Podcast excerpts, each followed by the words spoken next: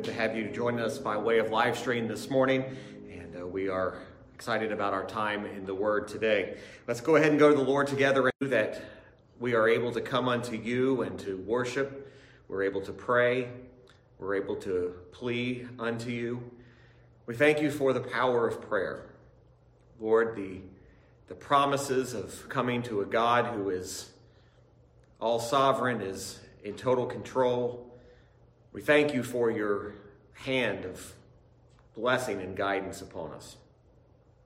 Lord, today as we gather this morning in our homes, Lord, I pray that there would be a, a time of, of fellowship, but also a time of worship, a time of thanksgiving, and a time of prayer. Lord, we know that as we assemble together in our different locations this morning, we are still one body and we're thankful for the body of Jesus Christ. We're thankful for our brethren all around the world who we call our brothers and sisters because they are also in Christ. We're thankful to be able to know that we do not stand alone anywhere in this world. And we're so grateful for that. Father, we do pray that you'd be with our church family during this time. Lord, I thank you that you continue to meet our needs. I pray, Lord, that you will continue to uh, grow them closer together. I pray, Father, that as you prepare us for the day when uh, we're able to gather once again, that we will come with a heart of thanksgiving. We will come with the desire to worship and to uh, just to encourage one another. Lord, I pray that the lessons we're learning during these days will be lessons that we will never forget. They're lessons that we'll learn about not only ourselves, but lessons we'll learn about who you are. Lord, I pray that you give us a proper view of you give us a proper view to view it through the lens of the scripture, not through man-made, not man-made uh, philosophy or tradition, but that we may see the God of the scriptures. Father, we thank you for the giving of your Son, the Lord Jesus Christ. We thank you that before the foundation of the world, in the covenant of grace, that Jesus Christ would be the substitutionary sacrifice. That he would come into this world and he would become like us, yet without sin. And he would go to a cross and take our place and pay the full penalty for sin. Not his own sin, but the sin of his people. Lord, we rejoice today in knowing that we serve a Savior who is there at the right hand of the Father, whoever lives to make intercession. And Lord, today as we come before you in prayer, we understand his very position today. Lord, thank you for the Holy Spirit. We thank you for his working in our lives. Lord, how he gives us understanding, gives us discernment. Lord, today as we study your word, I pray that you, Lord, you would uh, just quiet our minds from all the things that could distract us, that the Holy Spirit would impress upon us and teach us and guide us the great truths that we're going to be examining today.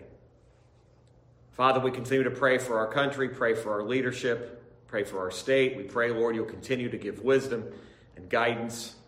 Lord, help us to be submissive to your rule in our life.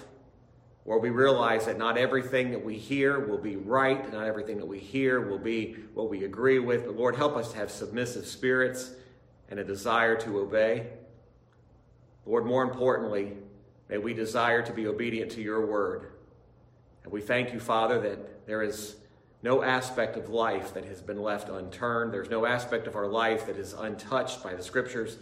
And I pray that every question that we have, we would search out the holy word of God for the answer. We praise you and we thank you for this day. We thank you for all that it is, all that it will be. And Lord, through the broadcast today, we pray that if there is someone who's watching today who has never repented and believed the gospel of Jesus Christ, we pray today would be that glorious day. I pray now that you'll help us. May we be thankful for every stage of our life. And it's in Christ's name and for his sake I do pray. Amen. Our, our confessional reading this morning is found in chapter 22. We've been working our way through uh, this particular chapter, and this chapter deals with of religious worship and the Sabbath day. And we're going to be reading this morning paragraphs 4 and 5. Paragraphs 4 and 5 from the Baptist Confession, chapter 22. Paragraph 4 prayer is to be made for things lawful, and for all sorts of men living or that shall live hereafter, but not for the dead, not for those of whom it may be known that they have sinned the sin unto death. Paragraph 5.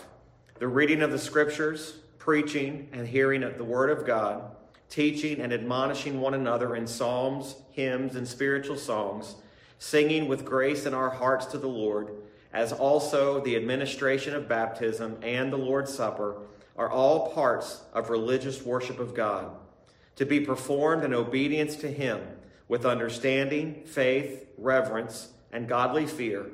Moreover, solemn humiliation with fastings and thanksgivings upon special occasions ought to be used in a holy and religious manner. Let's take our hymn books this morning or the hymn sheets that you could have found on our church website on Facebook there and turn over to hymn number 105. 105, My Savior's Love.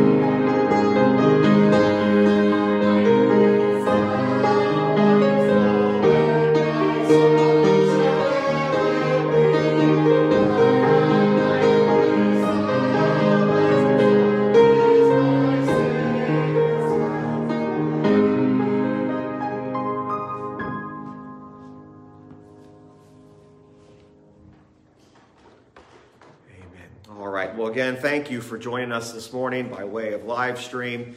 We are certainly glad to have you with us.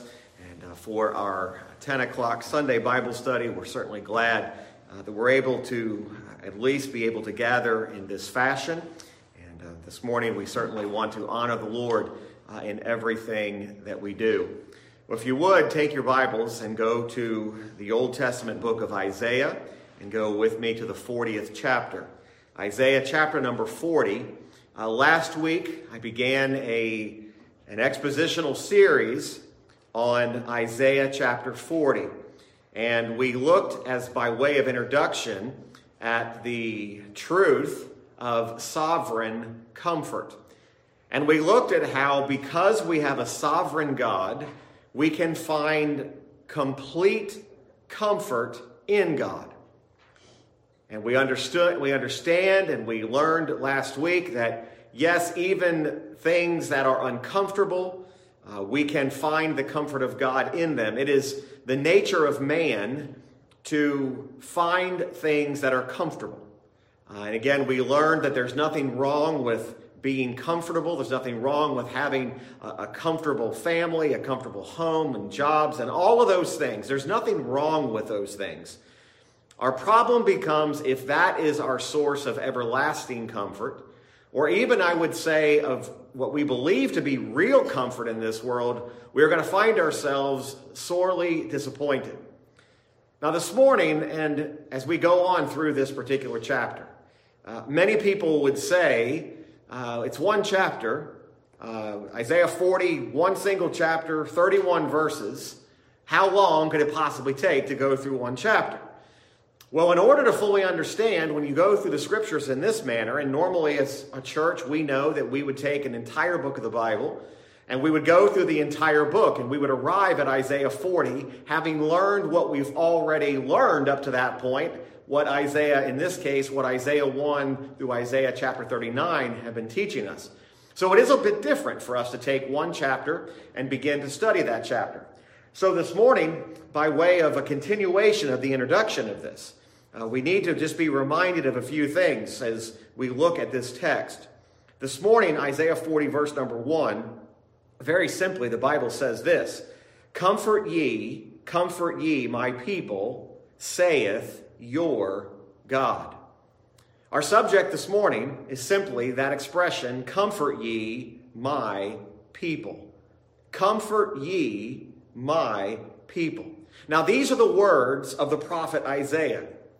He is preaching not his own message. He's not preaching his own word. He's not preaching his own desire. He's preaching and delivering a message from a sovereign and all sufficient God. So consider this for a moment. Consider the reality that a sovereign God is calling Isaiah to go and deliver a message specifically to his people. This sovereign God calls Isaiah, commissions Isaiah sends Isaiah on a preaching mission to preach comfort to his people. Now, again, consider the messenger. The messenger is a sovereign, all sufficient God, sending a message of comfort to his people. Now, one of the first truths we need to be confronted with, and this is a comforting truth, is the reality that God has a people. God has a people people who are the objects of his electing love, goodness, and favor. These people God has taken unto himself, an unworthy people, and made them recipients of his goodness. As we've been learning together, and we will continue to learn in this series entitled The God of All Comfort, we will find out just in Isaiah 40 that God is, in fact, the God of all comfort to his people. Now, many times when you look at a, a passage, and a passage such as Isaiah 40, it is written in a beautiful fashion. It's written in a beautiful manner. As a matter of fact, if you read it, it has a majestic sound to. It, it reads in many ways uh, like none other. Now, there are other passages of Scripture that read just as beautifully. I'm not implying that, but I want you to know that if you were to sit in one sitting, and I would encourage our folks to do this, is to sit down sometime this week, maybe this afternoon, and read Isaiah 40 from beginning to end. Read the whole passage, read it together. And what you will notice is you will notice that it is one of those most powerful statements in all of Scripture but if we're not careful, we will find ourselves becoming enraptured with the language. We'll become drawn in by the eloquence in which Isaiah speaks. We'll begin to see patterns of language. You'll begin to see, wow, how this thought connects with this thought, and what a beautiful statement. There's actually even a rhythm to this. When you read it, it reads in rhythm. And really, that's something that is, is unique. Uh, the only thing I can compare it to is if you compare it to our reading on Wednesday evenings in the book of Proverbs. Proverbs does not seem to have a rhythm to it, not like this does. This has a rhythm that is uh, makes it what some would say a literary masterpiece. But I would caution us to understand don't fall prey to it as a literary masterpiece. Because if we do, we will read it from an intent that it was never meant to be taken. Again, we can admire it because it's the Word of God. We can admire its beauty, but do not allow it to just be a beautiful piece of literature. We need to understand. Isaiah was not concerned at all of whether or not the passage had rhythm, whether or not the passage sounded right, whether it was organized right. He was delivering a message from God. An inspired message from God. When we talk about inspiration, we're not talking about inspired like looking at a sunset o- over an ocean. We're talking about the God breathed inspiration of the scriptures. He's writing under the inspiration of the Holy Spirit of God. The message is what Isaiah was concerned about. The message is what he desired to deliver. Why? Because it was God's message. And it is, in fact, a tremendous message to the people of God. Now, you will be emotionally drawn by it if you are, in fact, a believer. You can't read Isaiah 40 and not have some emotion stirred if you are one of his people. But understand that the truths in which Isaiah writes about, the majesty in which the scriptures are given, we've got to be careful that that's not what attracts us. But what should attract us is the expression of the great truth of God's comfort. Now, his purpose, Isaiah, his immediate, desperate purpose, which we'll get into a little bit in just a little while, was given in the context to the children of Israel. It had been given to Isaiah beforehand. In other words, Isaiah had the message and then he delivers it. Now, you got to remember, in our normal exposition of Scripture, we would know what has happened to this point. But we don't because we have not been studying this together. Now, you, of course, I hope are reading the Scriptures on your own, and you do know some of what's happening here.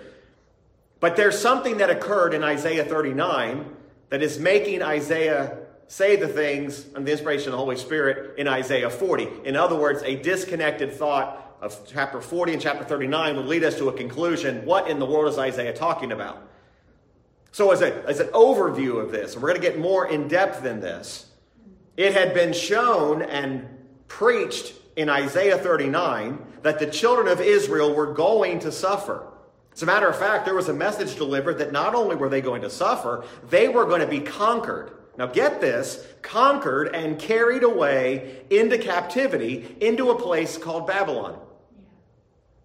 Isaiah 40 is the result of what has happened in Isaiah 39.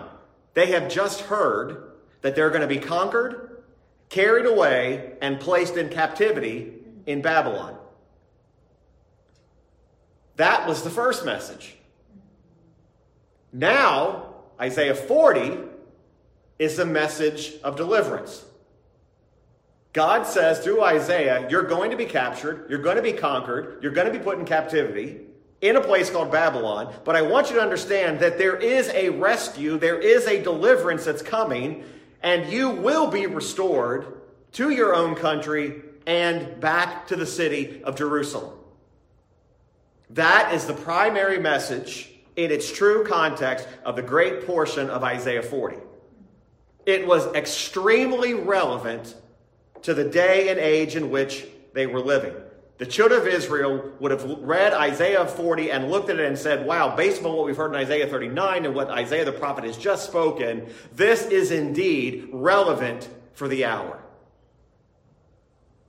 It was a prophecy, but what we would refer to as an immediate prophecy A prophecy that is actually not only spoken, but at the same time, the verification of a deliverance is also being prophesied.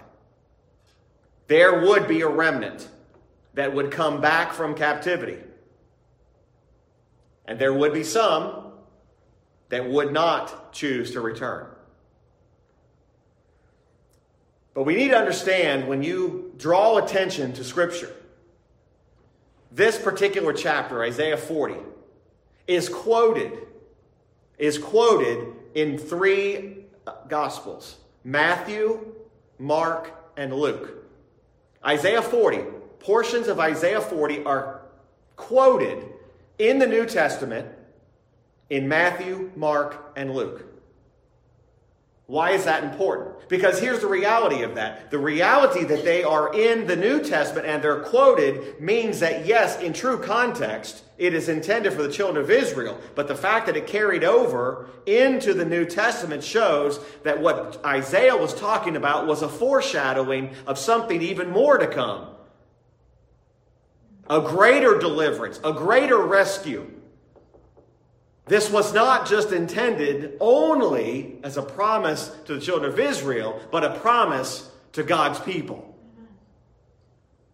It's foreshadowing. It's an indication that there was something even greater to come. I can tell you this morning that what's the greater deliverance? Deliverance from captivity of Babylon or deliverance from your sin? I would tell you it's the second deliverance from your sin. It's great to be delivered from captivity, and from Babylonian captivity, no doubt, was going to be a joyous occasion, but understand that that's not the only message that Isaiah was delivering. The Gospels call us to study the Old Testament including Isaiah 40. So, for the person out there that says, Why do we look at the Old Testament? The Old Testament is before Christ. It has no relevance to today. It has every bit of relevance today because the Old Testament prophesies the perfect deliverer who would deliver the sinful man from his sin. Isaiah was not just talking about a physical deliverance from captivity, he was promising and preaching about a Messiah. This passage, Isaiah 40, is a perfect summary of truly what the message of the gospel is about. The gospel is in the Old Testament.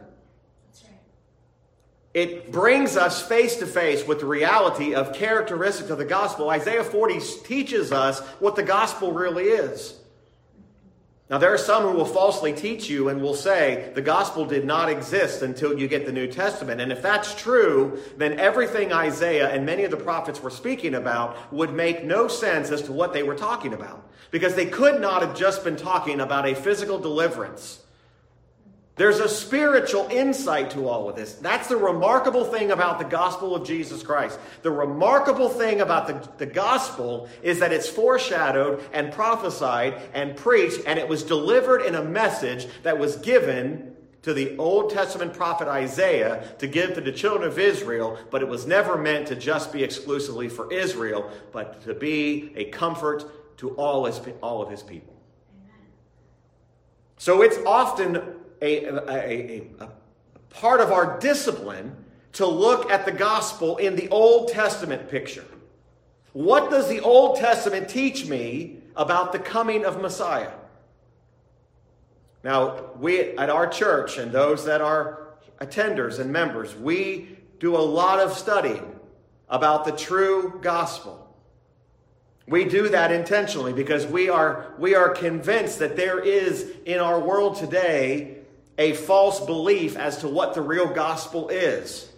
And a lot of assumptions and a lot of presumptions are being made as to what the gospel is. And I would submit to you that you cannot fully understand the gospel of Jesus Christ until you see through the lens of the Old Testament. And as you read those two together, you begin to find out now the things that Jesus was speaking about, when viewed through the lens of the Old Testament, seem to make more sense. Isaiah like the other prophets, was not just talking about something that could be uh, pigeonholed into a tiny, tiny spot and say, This is just for Israel. No, it was a picture of that which was to come. The result ought to be this that when we hear the gospel, we ought to be able to know what the real gospel is. We found this in our own church over the years. That some have come to a place where they've made statements like that. I never knew that was there. I've never even seen that in the scriptures before. I never realized there was a connection between the Old Testament and the New Testament. It comes as a great surprise because sadly many have been taught listen, just look at the New Testament. You don't have to be concerned with the Old, or the Old is only for Israel, it's only for the Jews. And, and friends, if you do that, you are pulling the scriptures apart and you are going to find yourself in a spiritual desert. Because you're not going to understand what, in fact, is Christ talking about. What were the disciples talking about? So when you read Matthew, Mark, and Luke, and you're doing that in your personal study and you find them quoting Isaiah 40, now you'll understand why they were quoting that in the context of a New Testament gospel. If you don't come to the Bible for your only answer, how can you actually have a real understanding of what the true gospel is? You know nothing about Christianity, you know nothing about salvation if you do not go to the scriptures for your answer. Everybody has a thought, everybody has an opinion, everybody thinks they know, but the only way to find real truth is to find it in the scriptures. God's not concerned about what I presume to be the case. God wants me to know what is the case. What really is the message of the scripture? And for our intense intentions today and our purposes, What's the real purpose of Isaiah 40? These two verses, Isaiah 40 verses 1 and 2, they form the entirety of this great message. These two verses, the very beginning of this chapter, of this chapter that we've got to be careful that we don't get drawn into its eloquence, that we miss the real message, we find out that there is something that God is speaking to his people about. This chapter, as we'll study it, it deals with the comforts of God's people. There's made mention, and we'll see this very quickly in the coming weeks, in verses 3, 4, and 5 about the promise of the coming of John the Baptist as the forerunner of Jesus Christ. We're going to see that as the forerunner, John the Baptist, who would come and preach Christ, we see that there's a promise of a coming Messiah there's details given about the work in which Christ the Messiah would do. There's details about who his person would be. Isaiah deals also in the same chapter with the foolishness of making idols. And he also deals with the complaints that the church of God would levy against God. The comforts of God's people, Isaiah 40 tells us, who they are, who the recipients are, why they're receiving comfort. Isn't that a question we need to know? Why am I, as one of God's people, receiving any comfort at all? Why? Isaiah 40 gives us the answer. Believe it or not, Isaiah 40 gives us the answer as to why we are experiencing the sovereign comfort of God. And I would also say why we need it. Now, we're not studying all these chapters up to this point. But chapter 40, in its location in the book of Isaiah, begins what's referred to as prophecies of peace. Chapter 40 is the starting line. Chapter 40 begins the prophecies of peace, which fall into three different categories or divisions. Chapters 40 through 48 deal with the purpose of peace. What is the purpose of God's peace? Chapters 49 through 57 deal with the Prince of Peace. Who is the Prince of Peace? Chapters 58 through 66 deal with the program of peace. What is it, in fact, accomplishing? Now, friends, I'm telling you that those of you who are in Christ, Those are comfortable words, and that is a great comfort to the church, knowing that we will never, ever be without prophets, the Word of God, preaching the gospel of peace.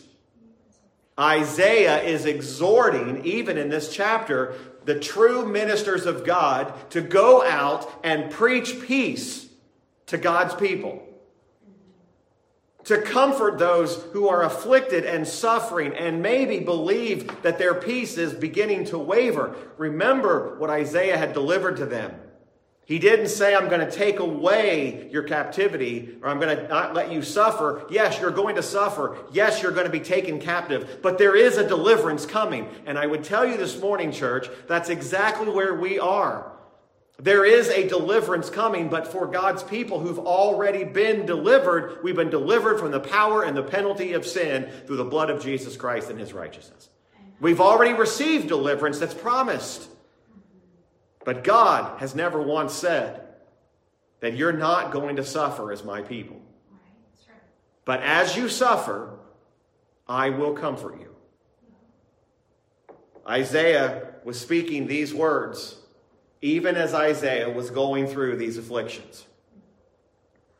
It's interesting because when we begin to think about Isaiah and we begin to think about the children of Israel, oftentimes we use this terminology Isaiah, the faithful preacher, the children of Israel, the unfaithful people. Right? Isaiah was the faithful preacher, but the children of Israel, the unfaithful people, we know how it happens. They end up doing wrong. They end up being stiff necked. They end up being hard headed. They end up being stubborn. They end up rejecting. They don't go into the promised land. But do you understand that even in all of that rejection and all of that thing, God still has a promise for his people of comfort? Now, figure that one out. This rebellious, stiff necked, hard headed people, God says there's going to be a remnant of them that are going to come out who, in spite of their sin, I'm still going to deliver them. You ought to find great peace in that this morning because you and I are sinners who are no better than the children of Israel. And when you begin to compare yourself and say, listen, I'm glad I'm much more faithful than the children of Israel are, no, you're just as guilty. I'm just as guilty. Isaiah is preaching a message of peace that God would be sufficient even in correction, even in the allowance of suffering, and that even though Israel deserved double punishment for their sins, which is what they really deserve, what you and I deserve, God's going to provide comfort for his people. That's the message he gives Isaiah. Comfort ye my people. Isaiah, you go comfort my people. Isaiah 40 is, in its truest sense, a message of sovereign comfort from the God of all comfort. Isaiah 40 is a message of sovereign comfort from the God of all comfort. So, what have we already learned in one verse, in the background, in the introduction? We've learned this that the message of comfort to his people is the gospel of Jesus Christ. The message of comfort to his people is the gospel of Jesus Christ. The first thing we've got to remember, we've got to understand about the gospel of Jesus Christ is it is a message sent from God. What's happened to the gospel and why it's been watered down and why it's been attempted to be changed is because man has forgotten where the message came from. The message of deliverance, the message of comfort comes from the only one who can give those things, which is God Himself. Remember, man desires comfortable things. Sadly, sinners finding themselves wanting a comfortable gospel. They want a gospel that doesn't require blood. They want a gospel that doesn't require a death. They want a gospel that does not require accountability. But yet, Isaiah was giving a message that there is accountability. But there is a God who's trying to give you a message. It is God, notice again in verse 1, it is God Himself who is ordering Isaiah to speak, and He's ordering, in, ordering him to speak what? Speak comfort, Isaiah. It is the sovereign, almighty God Himself ordering Isaiah to go and speak to His people. And Isaiah, here's the message I wanted you to give them. Even though they're getting ready to go into captivity, even though they're going to be conquered, I want you to go preach comfort to them. Where will the comfort be found? In the promised deliverance. That's where it's coming from. Now, why make such an emphasis about that? Because if you're not clear about the purpose of those first words of Isaiah 40, then the entirety of this chapter alone, you're not going to be clear about it. You're going to wonder, what is all these, why are these verses important? Why does it matter, for example, in the scripture that Isaiah is going to deal about the word of God standing forever? Why does that matter? Why, as a believer today, do I care that the scriptures will stand forever? Why do I care? Because of these messages. Why do I care that we should never make idols? Why do I care about the majesty and the power of God? Why do I care that God's greatness is all sufficient to meet every need? The first thing we've got to understand about the way of a believer's life and what we'll refer to as Christianity is that it is entirely and completely and totally and fully and altogether from God. The greatest tragedy we're seeing in our churches today, and again, I'm going to say churches, not the world, because the world should not be expected to have a proper view of God.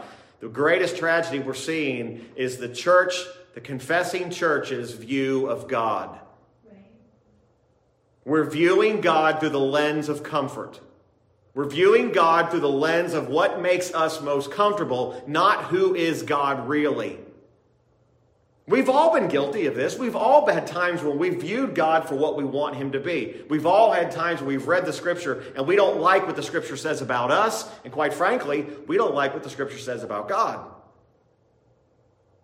Because we know that if we're honest with ourselves and we listen to the Holy Spirit, God's sovereignty can't be denied.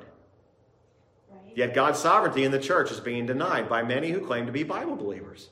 How is that possible? So we've got to get this right. Some people have a view of God that God is an angry God in the Old Testament, and just going to use the world's expressions, and he's a nice God in the New Testament. First of all, he's the same God in both. There is the wrath of God, but there's also the goodness and the love of God they are not mutually exclusive. They all describe who God is. But some people think God enjoys and delights in punishing.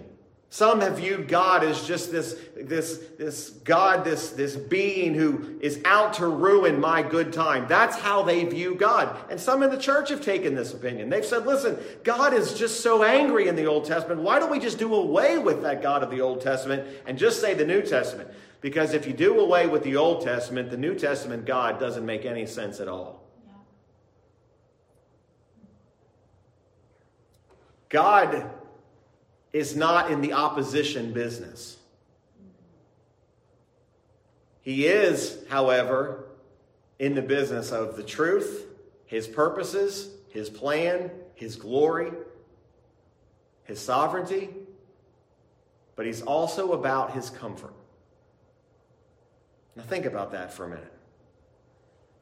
This God wants to give comfort to his people. Comfort ye, comfort ye, my people, saith your God. Captivity predicted. However, the comfort of God's people and a promised deliverance has been given. It's expressed in terms such as comfort. Isaiah in this chapter begins to speak in very clear and strong, in a forceful almost manner, about the promise of redemption and salvation that would come through the Messiah and Jesus Christ. Isaiah was speaking a lot in types.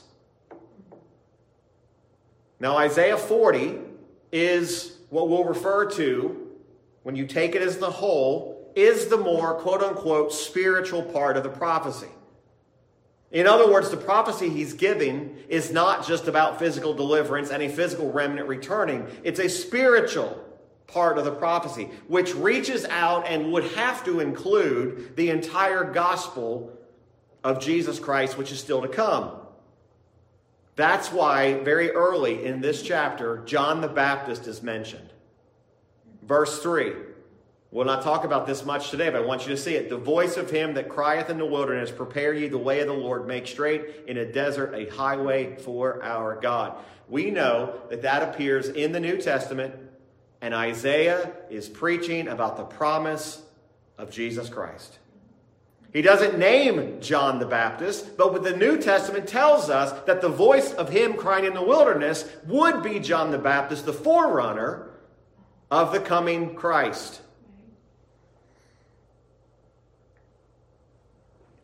The chapter starts with comfort, continues on in comfort, and ends in comfort. The very last verse of this chapter. But they that wait upon the Lord shall renew their strength. They shall mount up with wings as eagles. They shall run and not be weary, and they shall walk and not faint. Show me a more comforting verse for the people of God than Isaiah 40, verse 31. But we have to understand why is that a comforting verse? Because of everything that's in the previous 30 verses. Everything is connected. The word comfort is repeated in verse number one to confirm it. You know, when we want to confirm something to be true, we often repeat it to be sure that people know we really mean what we say. Now, I'm not trying to under spiritualize this, but that's what God is doing. He says, Comfort ye, comfort ye, my people. Isaiah, I'm confirming this to you. This is the message comfort. It is God speaking through Isaiah, who is the God of all comfort. The people to whom he once comforted are whom? My people. Isaiah does not say, Comfort the entire world, but my people.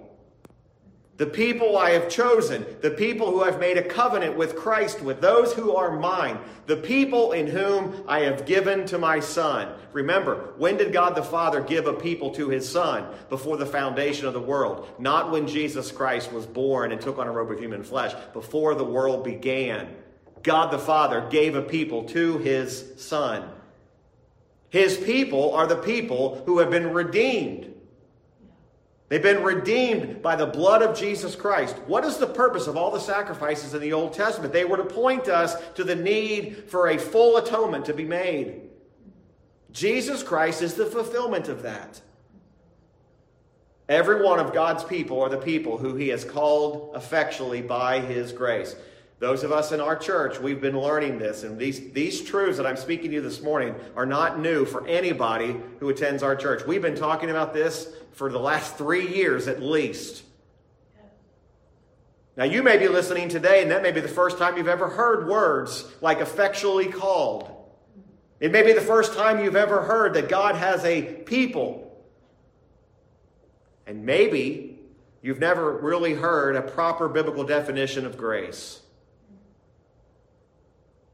This choice was made by God.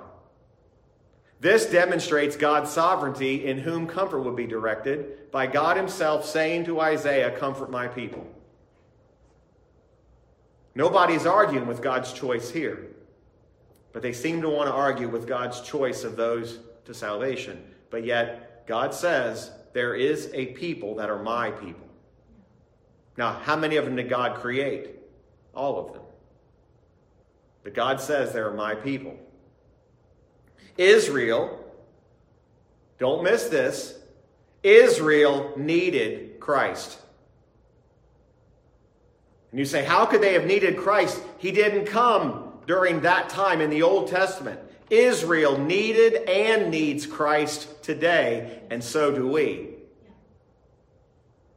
Nothing in Israel, modern day or old time Israel, apart from Christ is saving. The sacrifices, the things that they adhered to, The children of Israel, whom Isaiah speaking comfort to, needed Christ. When did they need Christ? They needed Christ then. The irony is, is this is hundreds of years before Jesus Christ even shows up on the scene, and yet God is telling Isaiah, speak about the comfort that's going to come in through the Messiah.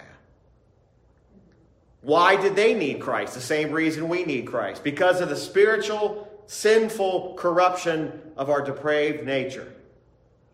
Every one of us today faces the temptations of the devil. We face times when we choose to sin rather than flee temptations. We need Christ in the various afflictions that we meet each and every day. It is the will of God that his people would be comforted. Now, we learned last week in Psalm 77, as the psalmist wrote, there are people who are not comforted because they refuse to be comforted. They refuse God's comfort, just like the portion of Israel that would not return. They chose to not return. It's evidence. Why do, how do we know that God wants to comfort his people? It's evidenced by the fact that God the Father sent the Son. How do you know that God wants to comfort? By the sending of his Son, the Lord Jesus Christ. Jesus Christ is the confirmation of God's desire to comfort his people. Maybe today you say, I've never realized that before. It's a great and powerful truth. The greatest evidence I have that God wants to comfort his people is Jesus Christ. And he goes one step further. Jesus Christ came, lived a sinless, perfect life, died according to the appointed time on Calvary's cross at the appointed time, was buried, rose again from the grave three days later, according to the scriptures, was seen by many witnesses, ascended to the right hand of the Father. And before he left, as we've learned in our study in the book of John, he told us, I will not leave you what? Comfortless. Who did he say would come? the Holy Spirit. Jesus himself was declaring to his own disciples, There's a greater comforter than me coming, the Holy Spirit of God. And you and I, believers, have that very same promise today, we have that same comforter today. If you are in Christ, you have the comfort of the Holy Spirit of God. Isn't it remarkable how the book of Isaiah and the book of John go together? Coincidence? No. The sovereign hand of God. And then we get to participate in ordinances that remind us to remember who God is. Christ Himself ordained that we would continue on with the ordinance of baptism and the ordinance of receiving the Lord's Supper. Why? As token ideas? No, as reminders of who God is. It's interesting that there are people that hold an entirely different view. They have the view that no, I became a believer, I became a Christian by my own effort, I became a Christian by my own desire. I remember the day that I stood in front of a mirror and I decided I'm going to live a better life, I'm going to be a better person. They've even decided I'm going to be better by going to church. I'm going to be better by starting, I'm even going to pick up my Bible and I'm going to read and I'm even going to pray. The problem is the gospel is not about becoming a better person. That is not the gospel according to God. Are you saying, preacher, would you tell a person who picks up their Bible not to read it? Absolutely not. But if you think the gospel is being a better person by just simply deciding, I'm going to go to church, I'm going to start praying, to be a Christian to them is simply, I'm trying to find God. The reality is, we don't go finding God. The reality is, God found us. Here's what happens often when people go seeking God by their own will and by their own desire, what they want God to be. God seems to be unable to be found. Because the truth is, you'll never find the God of the Bible by finding him or seeking out for him with what you want him to be. People are seeking for a God that will give them and make them a better person now instead of understanding that's not why Isaiah was told by God to preach a deliverance. Sadly, many have bought the idea that finding God is a human activity. They go with the hope of becoming a better person. The first statement, the first message that we're seeing in this very first verse is that the message of the gospel comes from God. If it comes from God, that also teaches us something about God. That means that God saving is His action and His activity, not what you and I do. No matter where in the Bible you open, you are going to find it is the God, the Almighty Sovereign God, who is at work. We know in the garden, the Bible shows us Adam and Eve had a right relationship to God. The Bible opens with Adam and Eve in a right relationship with God. But in their sin and in their desire, they turn against that same God and that misery caused by their fall is what we're still suffering today. Do you know what causes suffering? Sin. Those of you that are blaming suffering on God are missing the, the most important point. The most, the most important point is this suffering is because of sin. And if God doesn't sin, then where does suffering come from? man's desire to sin. So, how can a man or a woman whose utmost desire is to sin be the author and the active agent in saving themselves? We can't even comfort ourselves properly. Why? Because we will view it from a sinful perspective of ourselves. Remember, God's not comforting his people just because he wants them to be happy and healthy and wise, because he has a purpose for them. When you realize God has a people for his purpose, you begin to understand that the message of the Bible, because it comes from God, God is using the very people who rebelled against him, and he still says, You're my people. Even though you're wicked sinners, you're still my people. Here's how human thought works you wrong me once and I'm done with you. We're, we don't even forgive properly. We claim to be theologians and, and holy and righteous, and we don't even know how to forgive right. Yet we think we can be the author of the message that God sent through Isaiah. How can a wicked, depraved people like us, who are hard hearted and stiff necked and stubborn and rebellious, think that the comfort that Isaiah was preaching about was something that we could muster up. That's why the chapter begins Isaiah, comfort my people, saith your God, through what? Through my words. We find out that as we continue to read, you see in the very first parts of the scripture, you see that God made promises. He made promises to them. He confirmed them by an oath to give them what? To give them comfort. God's preachers are sent out with a message of comfort, not to make us comfortable, but a comforting message. How do we find comfort in the message Isaiah is delivering?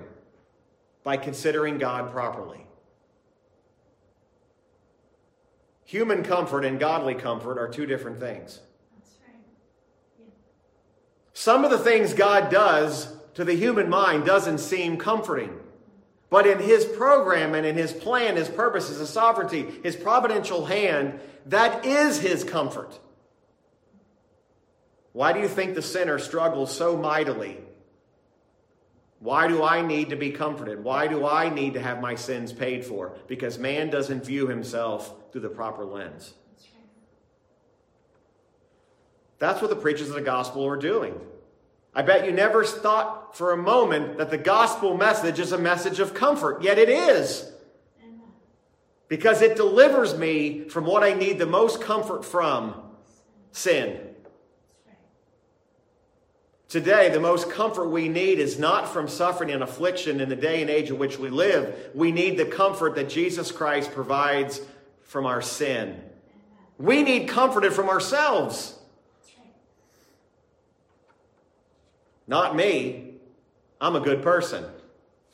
Therein lies the very words Isaiah is addressing. You only have to start again reading the very first chapters of the book of Genesis to discover that God acted. Man left to himself never would have acted upon himself to save himself. The moment Adam sinned, what happened? God came to him and told Adam, I'm going to do something about what you just did. Now that's simplifying it, but that's what happened. Adam didn't sin and then go try to find God and say, God, I need to make this right. No, God came to him and said, Listen, Adam, you sinned, but I'm going to make this right. Not for your sake, but for my sake.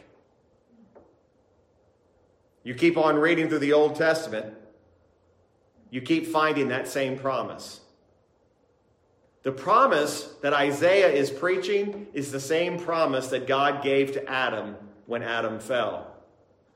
Genesis 3, which many believe, and I take this position, that Genesis 3, verse 15, is the truest first picture of the gospel. What does it tell us in Genesis 3:15? It tells us about the serpent. It tells us about the curse. Here's what it says And I will put enmity between thee and the woman, and between thy seed and her seed. It shall bruise thy head, and thou shalt bruise his heel. What an amazing truth. Isaiah addresses the people's refusal to be comforted. They didn't come looking to God and say, God, comfort us. God came looking for them. We speak these words over and over and over again to show that God desires to comfort his people. There's a wonderful passage I want to draw us to as we bring this to a close this week. It's also in the book of Isaiah. It's Isaiah 61. And knowing what we know now about what Isaiah was preaching, you're going to see that Isaiah 61 has similar characteristics to Isaiah 40. You're also, if you study your Bible, you're going to realize that this chapter is also quoted many times. It's actually quoted by the Lord Jesus Christ himself in places. Isaiah 61 says this in verse 1 The Spirit of the Lord God is upon me, because the Lord hath anointed me to preach good tidings unto the meek. He has sent me to bind up the brokenhearted, to proclaim liberty to the captives, and the opening of the prison to them that are bound, to proclaim the acceptable year of the Lord and the day of vengeance of our God, to comfort all that mourn, to appoint unto them that mourn in Zion, to give unto them beauty for ashes, the oil of joy for mourning, the garment of praise for the spirit of heaviness, that they might be called trees of righteousness, the planting of the Lord, that he might be glorified. And they shall build the old waste, they shall raise up the former desolations, and they shall repair the waste cities, the desolations of many generations. And strangers shall stand and feed your flocks, and the sons of the alien shall be your plowmen and your vine dressers. But ye shall be named the priests of the Lord. Men shall call you the ministers of our God. Ye shall eat the riches of the Gentiles, and in their glory shall ye boast yourselves. For your shame ye shall have double, and for confusion they shall rejoice in their portion. Therefore in their land they shall possess the double. Everlasting joy shall be unto them. For I, the Lord, love judgment. I hate robbery for burnt offering, and I will direct their work in truth, and I will make an everlasting covenant with them. And their seed shall be known among the Gentiles, and their offspring among the people. All that see them shall acknowledge them, that they are the seed which the Lord hath blessed. I will greatly rejoice in the Lord. My soul shall be joyful in my God. For he hath clothed me with the garments of salvation. He hath covered me with the robe of righteousness, as a bridegroom decketh himself with ornaments, and as a bride adorneth herself with her jewels. For as the earth bringeth forth her bud, and as the garden causeth the things that are sown in it to spring forth, so the Lord God will cause righteousness and praise to spring forth before all the nations. Those verses remind us of that promised deliverance that Isaiah wrote about. We're reading about them in Isaiah 40 and Isaiah 61. They become even more and more clear. Comfort Comfort to be found even in the Old Testament for a promise of a Savior. Had God not come looking for us, we would have wandered the wrong way. We would have taken the wrong road, and we would end up separated from Him. The Bible tells us, John 3 16, for God so loved the world that He gave His only begotten Son. God's own Son came and lived this perfect life. He suffered and he died upon a cross. God sent him that his people might be redeemed and would be reconciled unto him. That is you and I. How much more plain can God make it? God looks upon us not because we're valuable, not because we're worthy, but out of a heart of God's eternal love, God makes us capable of even considering the very gospel in which we stand upon. The God who created is the God who saves. It's God's action, it's God's initiative from beginning to end. In our text, and we'll study more next week in Isaiah 40, those first 11 verses, really, if you took those verses and you put them as an introduction to the book of Isaiah, they would form the entirety purpose of the entire book of Isaiah, what you find in the first 11 verses of Isaiah 40. That declaration, comfort ye, comfort ye, my people. Isaiah begins to describe a way in which God will move towards his ultimate purpose and his ultimate accomplishment, which is to comfort his people and ends with the reality, like we already read in verse 31 They that wait upon the Lord shall renew their strength. They shall mount up with wings as eagles. They shall run and not be weary, and they shall walk and not faint. That is the comfort that only a sovereign God can provide. As we close our time this morning in prayer here in just a moment, just a quick announcement. Uh, thank you for our church family for understanding about uh, the postponement of our Saturday morning theology. Yesterday morning, we will uh, have that uh, time this coming Saturday, May the 2nd, and that'll be at 9 o'clock. So please make note of that. And uh, that's for all, all to join in on that. That's not just for the men and the young men. Uh, all, everybody in the church is able to join in on that. that will be on our, our, our, our church group page, our Facebook group page. Uh, so make note of that. And then also don't forget about this coming Wednesday. We'll be right back here again for our Wednesday worship service at 7. And we're going to continue through our studies in the book of Proverbs. And we'll be looking at the subject of the lying tongue on Wednesday. So we hope you'll join us then. Of course, here in just a few moments, around 1130, uh, we'll be broadcasting live again for our Sunday morning worship service, where we'll be looking at a passage out of the book of John, the 19th chapter, verses 12 through 26 considering the subject of Behold Your King. So I hope you can join with us here uh, in about a half an hour or so. I look forward to, to having you join us uh, by live stream. Let's pray together, and then we'll be finished for this hour. Father, we thank you for the time we've had in your word. Lord, I pray now that these truths that we've heard, Lord, that we would not easily forget them, that, Father, you would help us and keep us in remembrance of them. We thank you for the comfort that comes through your word. We thank you for the message of comfort that you send to your people. May we understand that all true comfort comes from you. And the greatest comfort we can find in this world is not comfort from affliction, but comfort understanding that our sins have been paid for and that we have, in fact, been redeemed. And we are God's people. Thank you, Father. I pray you'd bless each family. Be with us in just a few moments as we begin our Sunday worship service, and may Christ truly, again, be glorified and magnified. And it's in Christ's name I pray. Amen.